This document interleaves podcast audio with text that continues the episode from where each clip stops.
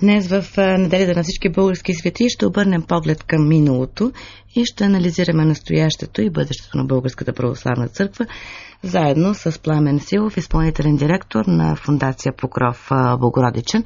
А песнопенията, които чувате в предаването са от завършилия в понеделник фестивал на православната музика Света Богородица Достойно Ест. Вие можете да се включите в нашия разговор на телефон 02964 0970. Добро утро! Добро утро и честит празник! А, дали м- се замисляме какво са наистина за нас българските свети? Мисля, че не.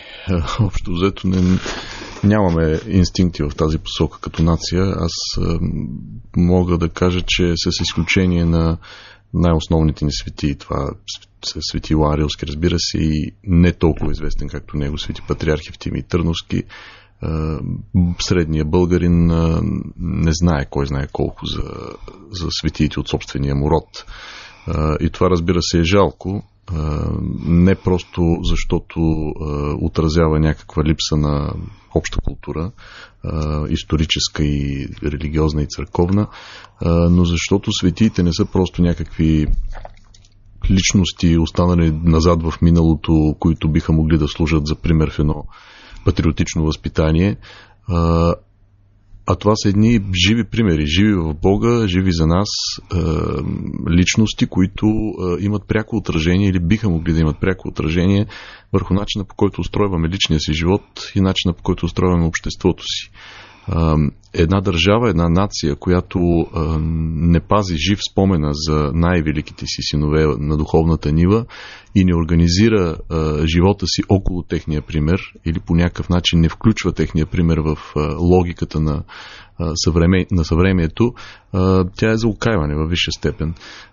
А ние сме, за съжаление, в така голямата си част като нация точно в тази посока.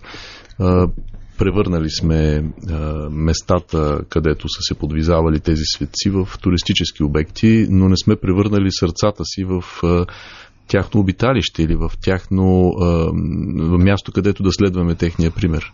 А, светостта в православното разбиране а, е нещо много, много сериозно и нещо много а, важно за ежедневието. А, за разлика от други вероисповедания, изповедания на християнството, протестантизъм особено, където почита към светците не е много на почи, да го кажем така, и го няма. В православието има една много развита чувствителност за това, че това, което Христос е дал на човечеството, пренесъл себе си като дар и открил пътя към спасението, може да бъде видяно като доказателство в личния живот на конкретни хора.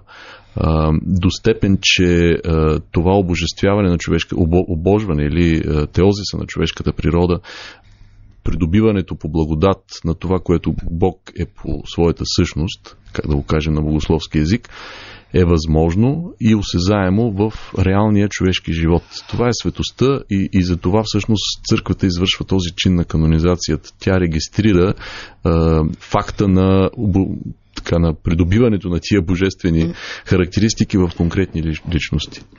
Да, но тук веднага идва въпроса, каза църквата, а, в последните няколко месеца, а, за жалост, Българската православна църква все се случва нещо, което не е толкова лицеприятно. Как а, тогава да оценяваме делото а, на тези а, Божи угодници, защото много хора казват, бе какви свети и каква църква, я ги виж на какво приличат. Еми, разбира се, когато съвременниците, ние и, и клират, разбира се, не сме на нивото на, на тези духовни реалности, които всъщност са църквата. Всъщност наблюдаваме един постепенен, бавен или бърз процес на отпадане. И въпреки, че формата ще се запази, очевидно, дълго време още, както се е запазвала, вътрешното съдържание вече не е адекватно на това, което е православието по своята същина. И това, което ще се случи, неминуемо, ако продължат въпросните тенденции на вътрешно изпразване от православно съдържание на нашата църква, е, че в някакъв момент в близкото или далечното бъдеще, може би ще дойде и външното отпадане, т.е. прекъсване на общението с останалия православен свят и отпадане на църквата от единството на Вселенското православие. Това е неизбежно, защото църквата това не е просто нашата поместна независима в своето самоуправление църква. А, ние сме просто част от нещо много по-голямо, което просто има своето, да го кажем, поделение в България. А, но ако ние не изпълняваме а, вътрешното съдържание на голямото, няма как да запазим малкото, което е нашата българска православна църква. И за съжаление, последните развития така са индикации в точно тази посока. Последните развития, оръжейният бос Петър Манджуков получи архонска титла. За сведения на нашите служители, цяла седмица се опитвахме да се свържем с господин Манджуков. От офиса му казаха, че не било удобно да се включи в предаването, тъй като не бил в страната. Много бих искала да чуя от самия него какво значи това отличие за, за него, при положение, че то не беше официално признато от Българската православна църква в момента, в което бе дадено. Разбира се, и за Спловдивския митрополит Николай се опитахме да се свържем, но и той не си вдигаше телефона. Ами, както и за всички останали новопроизведени, новопросияли архонти в нашата църква, това звание е просто едно поредно украшение в колекцията им от да кажем, предмети и символен ресурс, който те се опитват да натрупат, за да представят пред обществото и пред себе си, пред своите наследници, идеята за някакъв, някакъв вид аристократизъм, някакъв вид потомствено, благородничество. Това е типичното поведение на първенющината, типичното поведение на новобогаташите, типичното поведение на хора, които мътните процеси на прехода изтикаха най-отгоре. Казвам го с така най-голяма горчивина. Това образа на човешката тиня, която в бурните времена изплува най-отгоре, не е мой образ. Много наблюдатели са го казвали.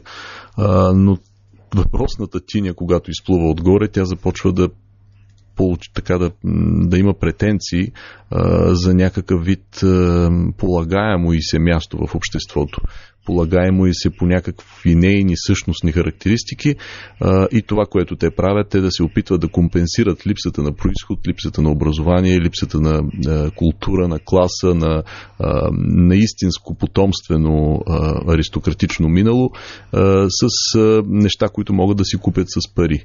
А, и като влезете в сайта на господин Манджуков, ще видите, че той примерно е член-кореспондент на нещо, което се казва Киевска екологическа академия. Аз не знам какво е това академично заведение, но подобни организации с гръмки имена бяха типични а, така бизнеси в началото на преходните години, когато срещу 200-300 долара можеше да си купиш титла мъж на годината, да станеш член-кореспондент на несъществуващи академии, да получиш златна грамота. А, цялата тази логика на поведение да компенсираш с парите си нещо, което нямаш по принцип, се проявява и в бизнеса с архонството. И за съжаление от другата страна на, на, на този процес застана не кой да е Българската православна църква. Това е вече наистина Как, как си обясняваш това, че тази, тази седмица едно решение бе от, отменено от 2007 година и сега изчакваме да строго определен ред за архонството? Непоследователността в поведението, в народната така мъдрост има своето определение и за съжаление ще трябва да го свържа тук с декларацията срещу гей парада. За мен е това е, да го кажем, по научно му гейско поведение. Да си променеш мнението на едно, един колективен орган на Българската православна църква, който би трябвало да бъде стабилен и за който отговорите трябва да бъдат да, да, не, не, да бъдат окончателни, за да бъдат правдиви и да бъдат убедителни. Това е поведение, което навява на несериозност и навява на така, движещите мотиви, на, кои, на което всъщност са пак същите отношения с въпросните бизнес елити в България. Пак казвам за същата тази матилка, която изплува по време на прехода. Аз нямам друго обяснение за тази амбивалентност в отношението на, на Светия Синод към въпроса за архонството, защото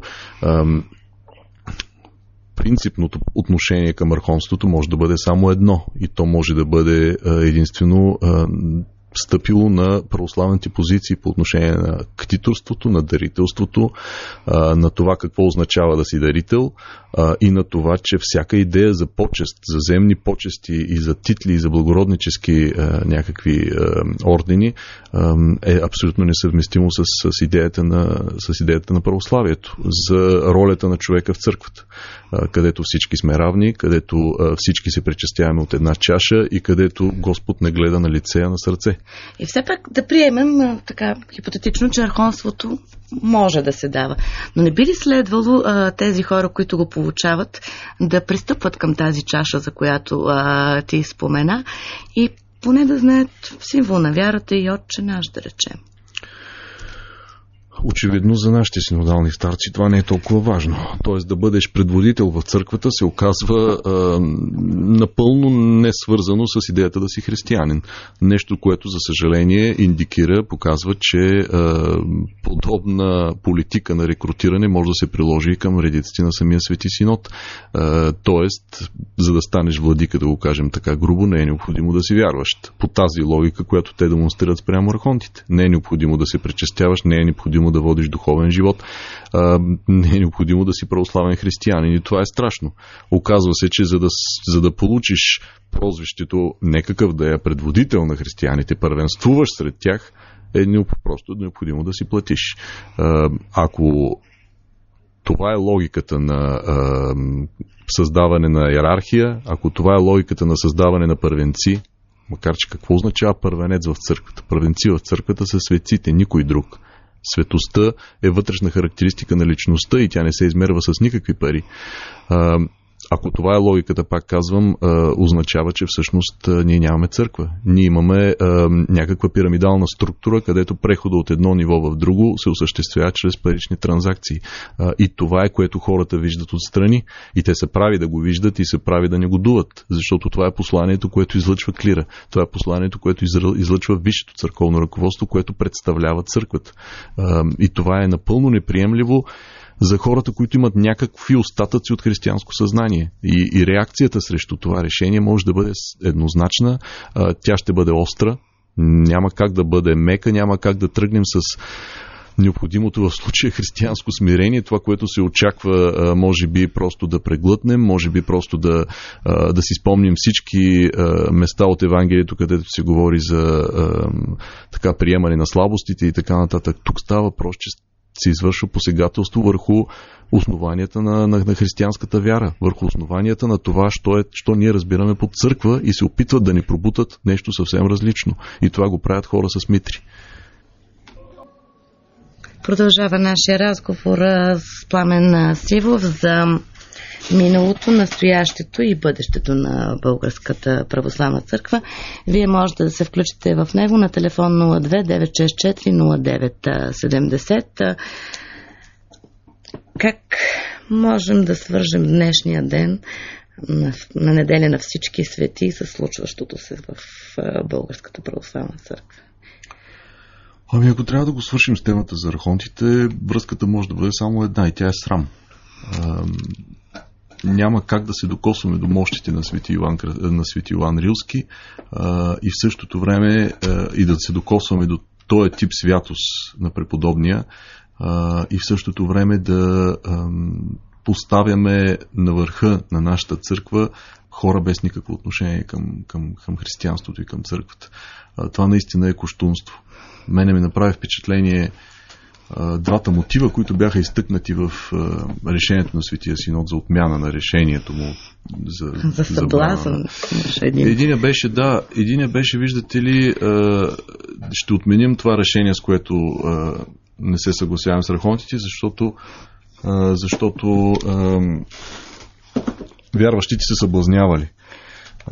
Интересно е какво, какво имат предвид нашите синодални старци под думата съблазън, след като за мен истинската съблазън е точно това, което се върши в момента. А, не можеш да не можеш по, силата на тази логика за съблазанта да вкараш всъщност още по-голяма съблазън. Съблазън беше това, което допуснаха да прави митрополит Галактион. Съблазън беше това, което се случи в Пловдив. А сега изведнъж се оказва, че когато узаконят погрешната практика, съблазънта ще се прекрати. Е, как ще се прекрати? Тя напротив, тя ще се умножи а, и ще се превърне вече в, а, в някаква индикация за падение на тази църква. Другия мотив, който беше изтъкнат, беше, видите ли, че тъй като, така беше формулирал, тъй като а, в Българската православна църква вече съществува а, молитва за ктиторите.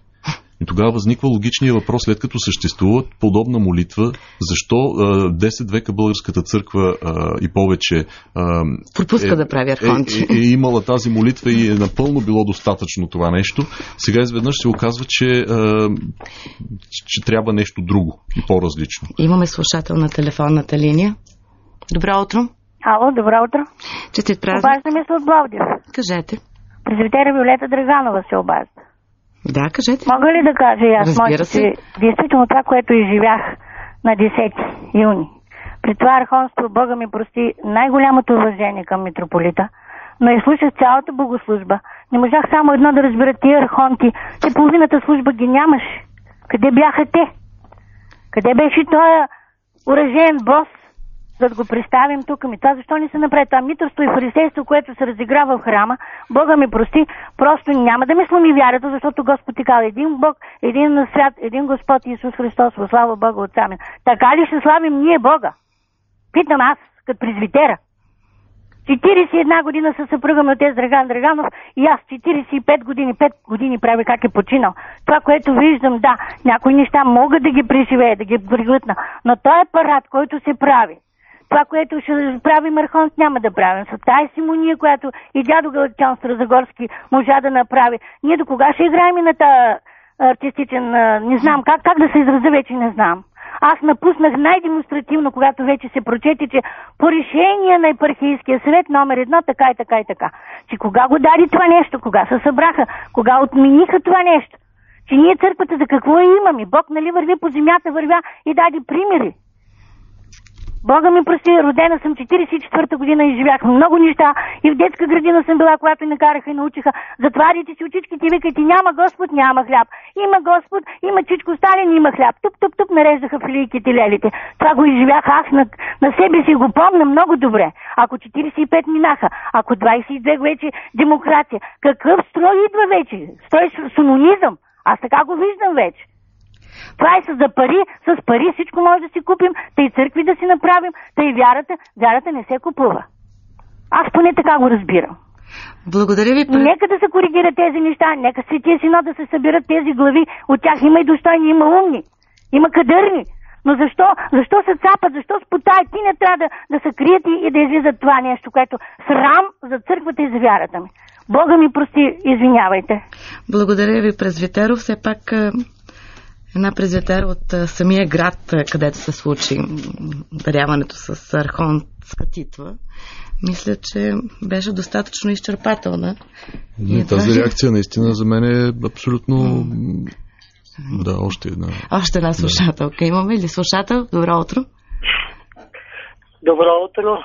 Вие сте? Бог да благослови вашето предаване, което всека слушам в неделя. А, от Перник Веселин Мирчев ще бъда кратък. Да. И благодаря за това предаване. Ами, за светиите съвсем кратко. Ние също, поне споменахте за протестантските църкви, че не ги почитат. Почитаме ги, разбира се, до толкова, доколкото те са живели свят живот и могат да се получим от тех, но обърнете внимание посланията на апостолите какви са светии сме и ние, които нали, истински вярващите и православни, и от други църкви, защо казват в посланията до светените в Христа Исуса, до светиите, които са в Корин, Епис и така нататък. А, така че нека да се придържаме към библейските неща. И много ви моля се относно това земетресение, тези области, нали, Пермиска, Софийска, има защо Бог да ни разтърси. И така един призив за покаяние на хората от тези градове и от цялата страна. Мислите ли, че това не е едно предупреждение над този, тази югозападна България, дето витае духът на Ванга и, и, и, и по случай 100 годишната Светия Синод също не, не каза истината за една а, брачка. И това, което става все пак в София с нашите висши духовници. Бог поругаем не бива. Трябва да се проповядва Божието Слово и покаяние, за да, за да не се... Едно покаяние е по-силно, отколкото на Ниневия. Е, трябва всеки от нас да бъде като жител на, на Ниневия, да вика към Бога, тъдано Бог да се смили и ако е замислил по-голямо зло, да не се случи. Благодаря ви, господин Мирчев. Благодаря и аз. Да продължим а, първо с а, презвитерът а, започна да казваш, но се включи другия слушател. Ами, нейното изказване беше абсолютно а, за мен е показателно за това докъде всъщност хората са стигнали в а, своето отчаяние, когато виждат това, което се случва в църквата. Ето виждаме една жена, очевидно говореше от себе си, говореше искрено. Жена, която е очевидно прекарала по-голямата част от живота си в църквата. Какво, какво чувстват тези хора, когато виждат това кощунство, което се върши? Когато виждат как се наистина това е, се нарича симония, т.е. купуване на църковни длъжности и етикети с пари това е наистина недопустимо. Докараха хората до, до това да наистина да се чудят вече как да влязат в храма. Как да влязат в храма и да, и да, да стоят в църквата с, с чисто сърце. Много е лесно, разбира се, да кажем, да, църковниците и владиците са едно, вярата е друго, аз тук ще си запала свещичка, не ме интересува какво се случва в клира и така нататък. Но нашето православно разбиране е, че ние се спасяваме заедно. Ние се спасяваме всички. Клир, мирени, Божият народ, това е едно цяло, ние носим един други му тежестите. И когато човек влезе в храма и запали свещичка за себе си и се опитва да не мисли за нищо друго, това пак е някакъв вид отпадане, защото в литургиите, в цялото богослужебно наследство на, на православната църква и в духовната практика, ние винаги се молим като за общност. Тоест, ние се спасяваме в контекста на общността и не е без значение какво се случва с моя брат, че той пада, че той, ако е клирик, върши беззакония, че върши кощунствени дела в църквата. Това по някакъв начин изобличава и мен самия. Ние трябва да носим тази отговорност като мирени. А що се отнася до втория слушател, който се обади, той постави интересен въпрос за светостта в разбиранията на православието и на протестантизма и той е прав, че наистина в Евангелието светии са наречени вярващите изобщо. Православната църква не е против това, когато канонизира светци. И наистина с акта на кръщението, с това, че приемаме Христос в себе си, ние, става, ние се осветяваме, ние ставаме свет, светии. Но това е една потенция, която в нас е заложена. Тя не е а, така веднъж завинаги дадена, дадена характеристика на нашия живот. И вече от нашата воля зависи, от а, свободната ни воля, зависи до каква степен тази възможност ние ще я уделотворим, ще я осъществим в живота си. Да, защото, а, знаеме, Сталин също е бил кръстен, той е бил семинарист, а, той също е бил светия в този смисъл а, изначален. А, тоест светостта е нещо, за което трябва да се полагат усилия, духовен смисъл, духовна борба, за да може тя да се разгърне, да се разгърне в човек. А ние днес в много малка степен полагаме каквито и да било усилия, за жалост.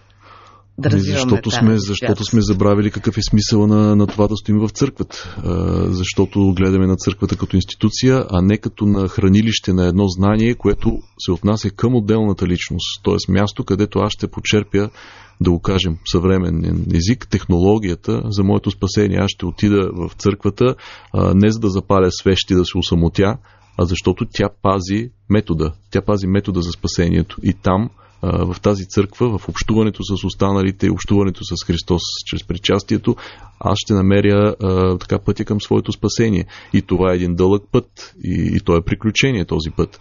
А, но хората са забравили това и гледат на църквата като на някаква реликва от миналото, музеен експонат, нещо, което ти навява едни такива понякога мрачни, понякога възвишени мисли, но няма отношение към, към това, което ти се случва в, в най-дълбок екзистенциален план.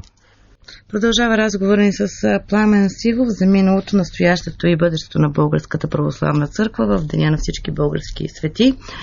Имаме слушател на телефонната линия. Добро утро и честит празник. Утро ви благодаря. А, понеже нали, за българските свети се говори, аз и друг път съм казал, че пред мен а, не трябва християнството да се свързва с националност, но искам да ви кажа, че в миналото а и сега познавам такива хора, има хора, които изглеждат много пламенни християни и в миналото тези специално свети, дете се говори.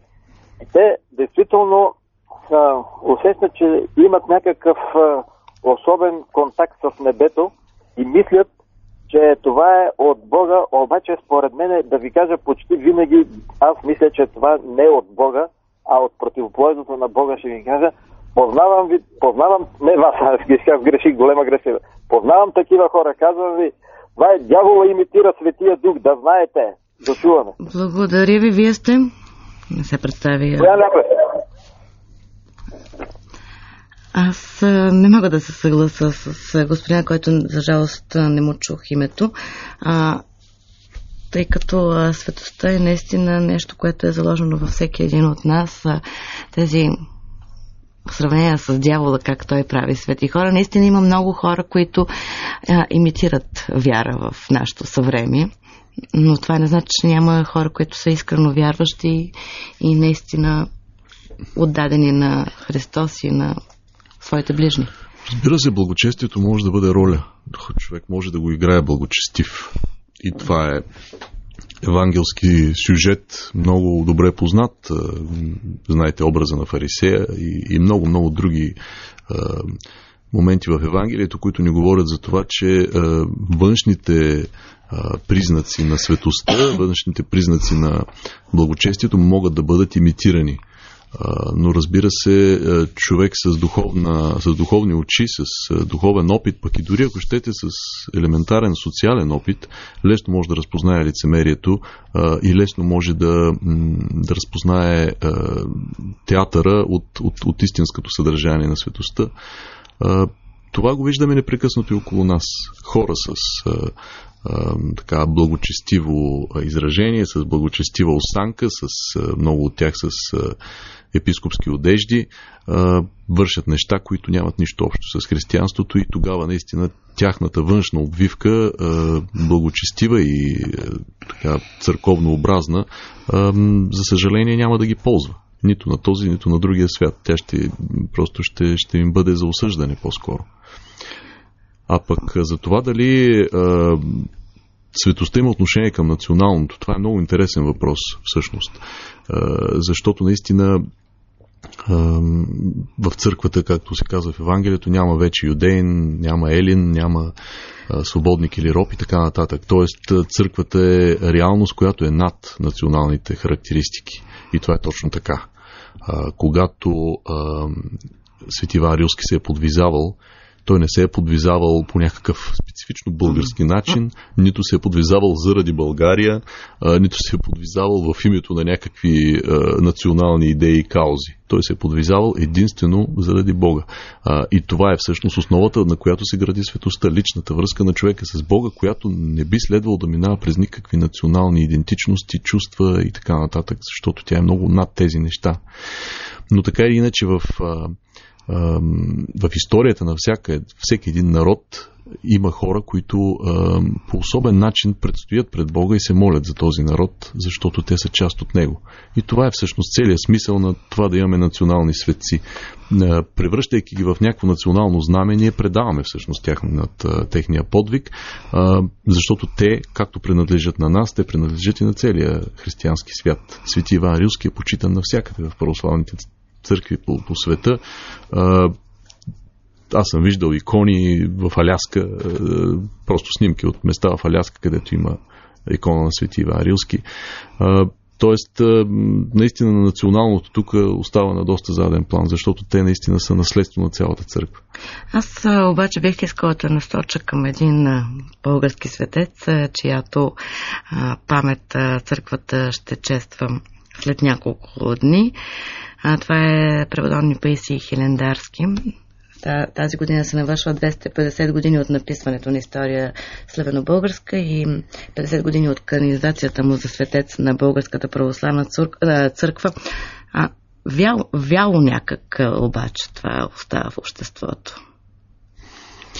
Ами промислително, може би, не знам. 19 юни. Може би, защото ние всъщност не знаеме кой знае колко за, за самата личност. Тя остава някак си скрита.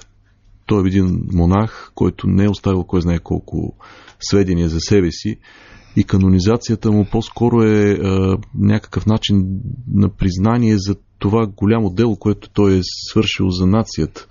А, но като духовно наследство, духовно вече в чисто християнски смисъл говорим, а, ние не знаеме той докъде е стигнал в борбата с, с страстите, а, как, какво е било неговото наистина християнско състояние като, а, като светец. Това не го знаеме. И, и за това, за съжаление, доколкото ще има някаква почет към, към него и към светци от този вид, защото те са определена, да го кажем, категория а, светци национални, с някакви големи заслуги а, и така нататък. А, почита към него ще минава оттам, през националното но само Бог знае какъв е бил той всъщност. Да, но не минава дори през националното. Знаеш, че много малко хора знаят, че той примерно е светец. Да, наистина е така. Наистина е така. Тук вече. Друг е въпросът, че по кое време е станал да, светец, да, както е Врачански, кои години. Да. Тук това не го коментираме. Mm. Коментираме факта, че голям част от българите не знаят, че Паисия е светец. Което е жалко, разбира се, защото много често се казва, ние имаме много мъченици, а малко преподобни, нашата църква поместната. Тоест, нашата българската святост сега по стечение на някакви исторически обстоятелства, по-скоро е свързана с мъченичеството. Мъченичеството това са хора, които с кръвта си а, са доказали своята преданост към Христа, а другата, преподобната святост, това са хора, които в продължение на години а, са трупали духовни плодове. А, хора, които са се борили, пак казвам, с страстите, водили са духовен живот и са израствали в това християнско съвършенство. Ние от втория вид имаме много малко, всъщност. И разбира се, най-големите светила от този вид са Свети Йоан Рилски и Свети Патриарх Евтимий Търновски. И между другото, в Свети Патриарх Евтимий Търновски има някакво много интересно съчетание на този националния елемент – и на чисто, да го кажем, християнски. Аз винаги това ме е впечатлявала тази сцена на а, излизането на, от Търново на, на патриарх Евтими, когато го изпраща народа, след като турците са превзели града, а, това, което разказват житията, за това как той върви, как хората след него плачат и казват на кого не оставяш владико и той казва на Светата Троица ви оставям сега и във веки веков. А, този разказ наистина е не знам, някакъв мета-разказ за, за изобщо за съдбата на България. Той е нещо повече от една хубава история. Той е някаква притча, в която се съдържа някаква много дълбока истина, която ние те първа ще трябва да осмислим. Какво означава това? че имаме този завет, че сме оставени на Светата Троица като народ. И какво правим ние а, като народ, а, след като имаме този завет? Май нищо. Да, Оставаме в, в безделие, но на финала, тъй като на 19 се има празника на, свети, е, на преподобни Паиси Календарски, бих искала да прочета как е, ознама, как е озаглавена история на българска в полза на българския народ и за, за слава и похвала на Господа Исуса Христа. Това в нашите учебници по история го нямаше. Имаше героичното минало, как иска да... да... Услужливо се пропускат тези неща. Услужливо, а това е нещо, което може би трябва да знаят най-вече а, нашите слушатели, че фактически история славяно-българска се ражда възоснова на вярата в Господ Исус Христос. Ами, гордостта не е християнска а, добродетел, но доколкото човек може да изпитва любов към наследството си, към, към, държа, към нацията си, към родината си, към родината си, аба, това, което можем да кажем, че всъщност а, ние не можем да си представим нашето наследство и нашата национална култура без християнството, колкото и да ни им харесва това на някой. Доколкото нещо стойностно е било направено в нашата история като българи, то е свързано с християнската вяра и щем не щем, това трябва да го приемем. Дай Боже наистина да го разберем. Гост в студиото бе Пламен Силов.